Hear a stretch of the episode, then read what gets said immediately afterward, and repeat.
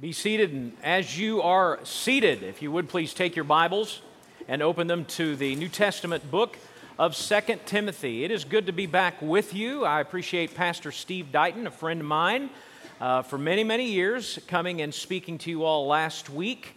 Uh, he is the interim pastor at Hoffmantown Baptist Church in Albuquerque, New Mexico. And when he told me that, I said, Well, I will cut you a deal. I will let you stay at home one week uh, so that you don't have to fly out there if I can take your place in Albuquerque and eat lots of green chili. And so uh, that's what we did, and I did eat, indeed, a lot of green chili. So I had a good time, but it is great to be back here with you. We are beginning a new church year, and this new church year is one upon which we will spend a lot of time focusing, focusing on our purpose as a church, focusing on what we need to be doing specifically as a church. And all of that is going to require that we, as individuals and as a church, be faithful. And so our first message series will be from 2 Timothy, and we are going to focus on faithfulness. And I hope you have found 2 Timothy in your copy of God's Word. If you would please stand as we honor its reading this morning. 2 Timothy chapter 1 beginning in verse 1, which says this Paul, an apostle of Christ Jesus, by the will of God, according to the promise of the life that is in Christ Jesus. To Timothy, my beloved child, grace, mercy, and peace from God the Father and Christ Jesus our Lord. I thank God, whom I serve, as did my ancestors, with a clear conscience as I remember you constantly in my prayers, night and day, as I remember your tears, I long to see you that I may be filled with joy. I am reminded of your sincere faith, a faith that dwelt first in your grandmother Lois and your mother Eunice, and now, I am sure, dwells in you as well. May God add a blessing to the reading of his word. You may be seated. I think most of us know that these books that uh, fill out the bulk of the New Testament were originally letters. For the most part, those were letters that were written to churches. And really, it's probably more accurate to say letters written to regions where churches were, and the books themselves are named after the region to which they were sent. However, there are a handful of letters that are personal in nature. And Second Timothy is one of those. And in fact, in many respects, it may be the most personal of all of the New Testament letters that have become New Testament books. The reason for that is because of the unique relationship Paul and Timothy had with one another. Timothy had been uh, discipled, had been cultivated in his faith by Paul. Paul had, had prepped Timothy had acknowledged that Timothy was experiencing a call to ministry and, on behalf of the church, authorized Timothy for that ministry. And Timothy kind of became uh, his, his, his special helper. And he invested a lot of time and a lot of love in Timothy. And when we get to 2 Timothy, we are at the very end of Paul's life. In fact, it is not inconceivable that uh, Paul wrote this letter to uh, Timothy just days before his execution at the hands of the Emperor Nero in Rome. It's the last thing we have record of, and it's all about helping Timothy, who was experiencing a bad case of nerves as he led a difficult church in Ephesus, be encouraged to persevere, not just in his faith, but in his ministry, so that the gospel itself could flourish. And so he begins with um, a pretty typically Pauline way of beginning things. It's essentially, um, you know, hi, it's Paul. All right? But, but he, he adds some things to that. If you'll go back and look at verse 1, he says, I'm Paul, and then he identifies himself. I want, I want to pay close attention to how he identifies himself. He says, I'm an apostle of Christ Jesus by the will of God according to the promise that is in of life of the life that is in Christ Jesus. I'm an apostle of Christ Jesus. The, the word apostle is a term that designates a special group of people that had been set aside by God to establish the church. It was an office that we believe as Baptists only existed in the early days of the church. That's the reason that you do not find people who are called apostles in the modern church today, at least in Baptist circles, because we believe that that office died with the first generation of Christians. So Paul is saying that I have been given a special duty by Jesus to establish the, the New Testament church.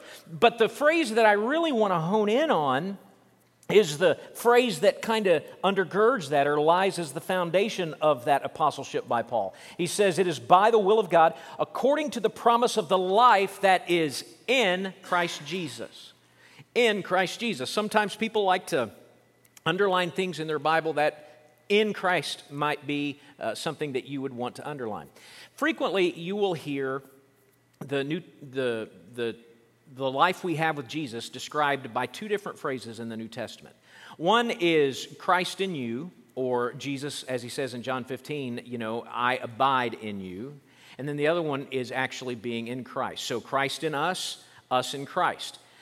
Christ in us typically is used to describe the effect of being a Jesus follower. So, because we have surrendered our lives to follow Jesus, the life of Jesus is in us, and our lives are meant to be to be lived out as Christ would live them. That's what in Christ typically, or, or, Christ in us typically refers to. But when you see the phrase in Christ, it has to do with status. In other words, because I've surrendered myself to Jesus, my life has been placed in Christ so that God, when He views my life, only sees Christ. So when Paul is talking about being in Christ, here, he is talking about the nature of his salvation.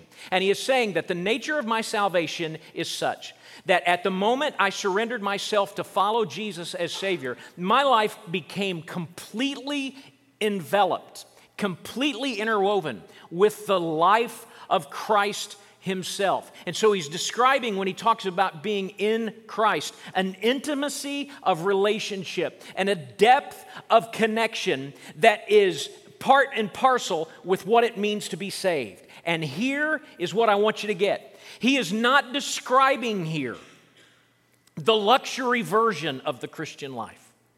I think sometimes we look at, at words like that and we think about the concept and, and what it means, and we think, well, man, I'd sure, I'd sure like to have that, but that sounds expensive. I'll take the budget model of Christianity, please. Now, I'll take the economy version. You know the version I'm talking about, right? The version that says, well, all you need is heaven when you die. And to say, you know, grace before you eat your meal. That's, that's the salvation I want. But Paul is not talking about an, a luxury, deluxe version of the faith that he himself is experiencing. When he talks about being in Christ, and when he talks about all that goes with that, about a depth of connection and being completely interwoven in the life of Christ. He is speaking of the normal Christian life. This is what it means to be saved. There is no there is no economy version of that. To be saved is to have your life completely swallowed up by the life of Christ and have a depth of connection and a depth of intimacy with Jesus that you would not be able to have with just uh, church stuff or religious stuff. This is what it means to be saved. And then note that his apostleship is according to that. So the logic goes like this because I, I am in Christ, because I have this depth of, of connection, this deep and intimate relationship with Christ, flowing from that is my assignment as being an apostle. And remember, that is his duty given to him by God to establish the New Testament church. And, and here's where we get lost in all of this. We tend to think of our salvation in purely individualistic terms in the Western church now. In other words, why do you need to be saved? Well, you need to be saved because God has a wonderful plan for your life. You need to be saved so your relationship matrices can all be, you know, whole and flourishing. You, you need to be saved so you can have a better family life. You need to be, be saved so you can have a better financial life. You need to be saved for all of these things that are important to you. But listen to me. Paul is saying that when I got saved, the purpose for it, according to the will of God, was to be an apostle of Christ Jesus, to make his name known among the nations in this particular way. And this too is the normal Christian life. I've got news for all of us. We weren't saved to be self actualized. We were saved to make Christ's name known to the world that needs to hear it. You say, prove it. Okay. The Great Commission of Jesus, with followers surrounding him as he left, was pure and simple go and make disciples. You say, okay, prove it to me again. I will. Hang, hang on in, in uh, 2 Timothy. Go to a few books over to the New Testament book of 1 Peter. Peter, the apostle of Jesus, one of the twelve, was, was waxing eloquent about the nature of salvation. And he comes to a verse that many of you have probably heard before. In 1 Peter chapter 2, beginning in uh, verse 9, he says, But you, you who are saved, this is your nature. You're a chosen race, a royal priesthood, a holy nation a people for his own possession. Why? Why are you this? Why are you saved? That you may proclaim the excellencies of him who called you out of darkness into his marvelous light. It cannot get any more plain than that. The function of your salvation at its most basic practical level is for you and for me to share the story of the one who called me out of darkness into his marvelous light. This is the normal Christian life.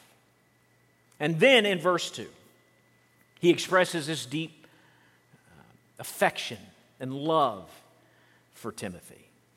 And then in verse 3, he does again what, what Paul is prone to do at the beginnings of letters. He offers a written prayer of thanksgiving. And so I want you to look at verse 3, how this prayer of thanksgiving goes down. He says in verse 3 I thank God, whom I serve as did my ancestors, with a clear conscience, as I remember you constantly in my prayers night and day. As I remember your tears, I long to see you that I may be filled with joy. I'm reminded, Timothy, of your sincere faith, a faith that dwelt first in your grandmother Lois and your mother Eunice, and now, I'm sure, dwells in you as well. He has created three verses here, one sentence in his language, but three verses in our language. And maybe you caught it, that is, is built around a common theme. And here's the common theme the common theme of a faith handed down. That's the theme of verses 3 through 5, the common theme of a faith handed down. Again, if you're comfortable in underlining in your copies of God's Word, I would encourage you to underline the phrase in verse 3, as did my ancestors. And then again, if you're comfortable in doing so, a longer phrase in verse 5, that dwelt first in your grandmother Lois and your mother Eunice. Those two phrases are anchor pieces for the common theme of those three verses, the common theme being of a faith that's handed down. Paul says, I am thankful for those in the Jewish faith who preceded me. That may sound odd to some of us as we stop and think about it because Paul's a Christian. He is the prototypical Christian. So, why is it that Paul is giving thanks for a religion and the, and the efforts of people in a religion that he's rejected? Here's the mistake Paul did not view himself as having, as having abandoned the Jewish faith.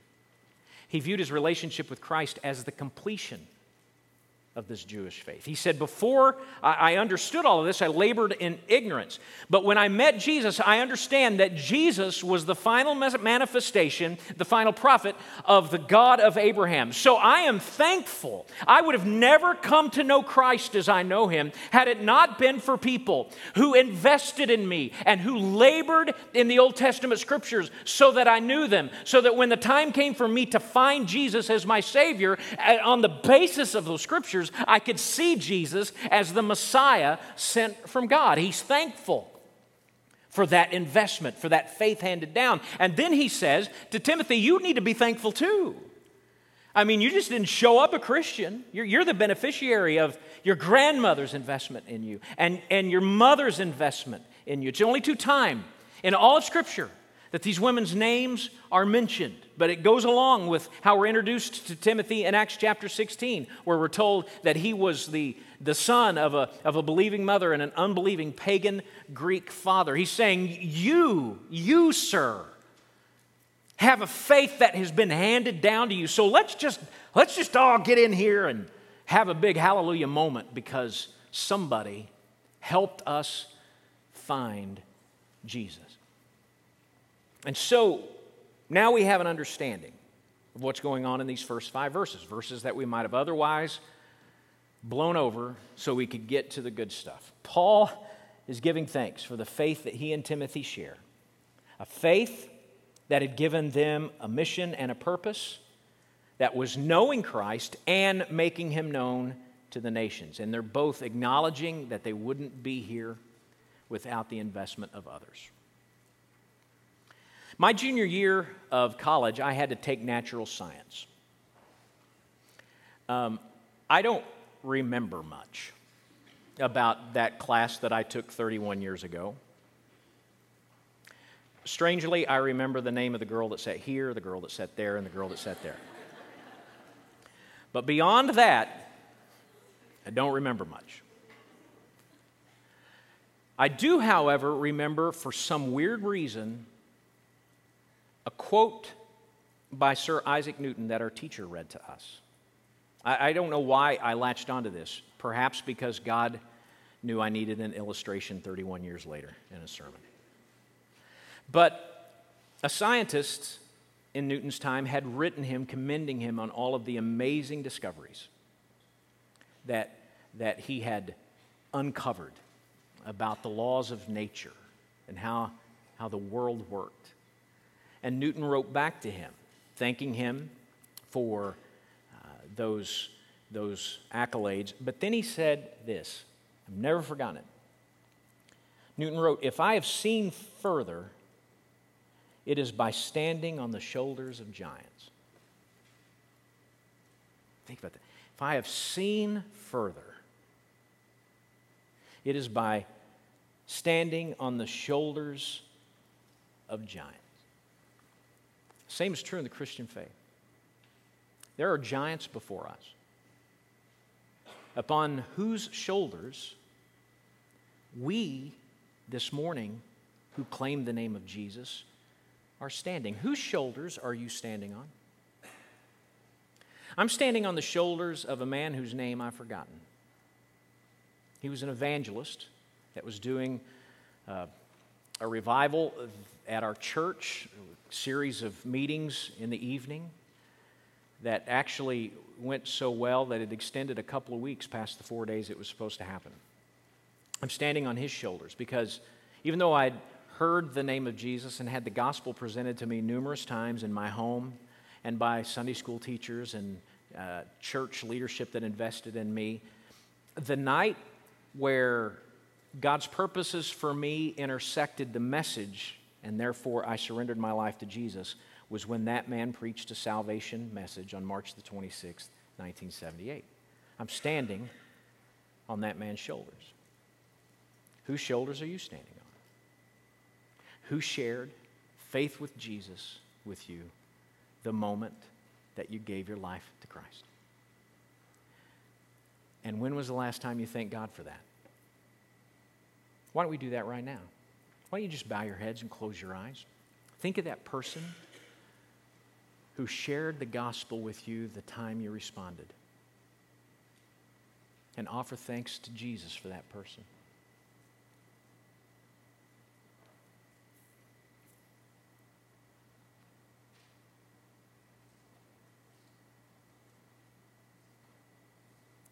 Father, I thank you for that man and his message on that night long ago. A message and a moment that's not just impacting my life today, but will be impacting my life a trillion years from now. Thank you for letting me stand on his shoulders. And it's in Jesus' name I pray. Amen. That's a good exercise. Occasionally, we need to do that. Essentially, what Paul's going to do for the next several verses, and really the entire book is, is lead Timothy through that kind of thing. But you all do know that I'm a preacher, right? Which means that I come swooping in to warm, fuzzy moments with a challenge that makes us all go, uh. Right? And here's two more questions we need to think about. Not just whose shoulders are we standing on, but these two questions Who's standing on your shoulders? Who today is standing on your shoulders? Who is in the kingdom because you are the one used by God to share faith with them and bring them into the kingdom of God? 48% of our world live in regions that demographers identify as having sub replacement fertility rates. Sub replacement fertility rates. What that means is, is that every generation in these particular areas has fewer people in them than the previous generation. They are not replacing the mortality rate. Any guesses as to where these nations are? They're in the wealthy West. And here's the hypocrisy at work behind all of that. I am so thankful that my parents gave me life. But to bring kids into the world would just keep me from having my best life and having fun. So I'm not going to have any, and if I have some, I'm not going to have very many. Let me say what I've said before to the dread of everybody in uh, working in the little kids ministry. You keep having babies or adopting them until Jesus says no. That's just part of it. But here's why I bring that up the Western church, spiritually, has a sub replacement fertility rate. So, for instance, we can just have the moment we just had. I'm so thankful for that person that shared faith with me. Who have you shared faith with? Nobody. There's no one I know who could point back to my interaction with, that, with them and say, as a result of that final interaction with them, I have found faith in Christ Jesus. We are so busy being hashtag blessed by programming and by music and by deep Bible study that frankly we just can't get around being bothered to pay attention to our neighbors next door or our coworkers or classmates and stepping out and being marginally uncomfortable in order that they may find the life that we ourselves have. That's why at Blue Valley we are doing everything possible to remind people that sharing faith is the responsibility of every Jesus follower. And in fact, a couple of weeks ago, when I shared with you the proposed mission, vision, and value statement from the elders that we are considering and that we hopefully will adopt as a church together on November the 24th, I included in it the evangelism philosophy that the elders have studied Scripture and identified as not being unique to Blue Valley, but this is just what evangelism, this is what outreach means. I'll read it to you in case you haven't re- memorized the sermon from two weeks ago. Here's what it says Jesus expects all members and all ages at Blue Valley Baptist Church to commit to using their gifts, talents, education, vocations, and life experiences to share the gospel of Christ through their personal stories of following Jesus in their neighborhoods, schools, workplaces, and around the world. So, who have you lifted up? Who are you right now lifting up in the hopes that someday they could stand on your shoulders. You say, My family, you need to be doing that with your family. But let's, let's branch out from that. Neighbors, do you know their names? Do you know their, their background spiritually? Coworkers, do you know their background spiritually? Do you have an idea where they stand with Jesus? Let's, let's get about doing that because far too many of us have no one standing on our shoulders. Then let me ask this question What church is standing on Blue Valley's shoulders? What church is standing on Blue Valley's shoulders? This month we experience our, our 41st anniversary as a church. Blue Valley Baptist Church has been a church for 41 years this month. In fact, uh, it may be next week. 41 years next week is how long we've been in existence as a church. And we, have, we were never really a mission per se. What we were was a resourced group of volunteers and people who had a passion for this area out of Emmanuel Baptist Church north of here. And we, as a result of their investment in us, were able to constitute and become a church. In fact, I got the opportunity on behalf of our church to go back this past spring and tell Emmanuel thank you. They had an anniversary celebration, and they had several pastors um, from the area whose, whose churches were, were started by Emmanuel. Two that you will recognize is Blue Valley, obviously, and Lenexa Baptist Church. Blue Valley and Lenexa Baptist Church are standing on the shoulders of Emmanuel Baptist Church. To my knowledge, Blue Valley doesn't even have one. 41 years. Not, not one. Now, if I'm wrong, I, I, do want you to correct me because we need to celebrate that and connect with that congregation again. But to my knowledge, not one. The closest we've come is to revitalizing what was the Fellowship Baptist Church um, and sending lots of people over to constitute what was Fellowship Baptist Church as the Ridgeview campus of Blue Valley Baptist church. It used to be that Baptist churches were all about planting other churches. I mean, that's, that's how we understood evangelism. Uh, let me give you a little history lesson, and everybody goes, Ooh, yay. Um, have you ever noticed, you may not have, but maybe you have, have you ever noticed that there aren't many Southern Baptist churches in Kansas? Let me give you the data. There, in Kansas proper, about 350 Southern Baptist churches. Now, in Oklahoma, just to our south, there are about 2,000. And people say, well, why is that? Well, I'll tell you why. It all goes back to the days when uh, Northern Baptists, now known as American Baptists, and Southern Baptists were doing their very best to plant churches everywhere they could. And they started meeting up out here in the plains and they started stepping all over one another. And so, what was decided, and there's, it's called the Baptist Comity Agreement, not Comedy Agreement. There's a lot of comedy with Baptists, but it's called the Baptist Comity Agreement. They agreed, not just here, but in some other regions, that they would divvy up because the gospel needed to advance. So, Northern Baptists got Kansas, Southern Baptists got Oklahoma. That's why there aren't many Southern Baptist churches in Kansas. In fact, we didn't really start planting churches up here until the 40s, till the, till the 1940s. My point in sharing that story is that is that the purpose of the Northern Baptist, now American Baptist, and the Southern Baptist was not to build big giant churches where everybody came. The purpose was to plant a church in that town and plant a church in that town and plant a church in that town so that those churches could plant churches in outlying towns and so on and so on, and the gospel could go forward. Baptists used to get this, but now what happens is that we go looking for a church whose programming is comfortable, who can help us be self actualized, and we just are there so that we ourselves can be blessed, and the result is there are no churches after 41 years of this kind of talent, this kind of gifting at Blue Valley Baptist Church. This much invested after 41 years, there's not a single church standing on our shoulders.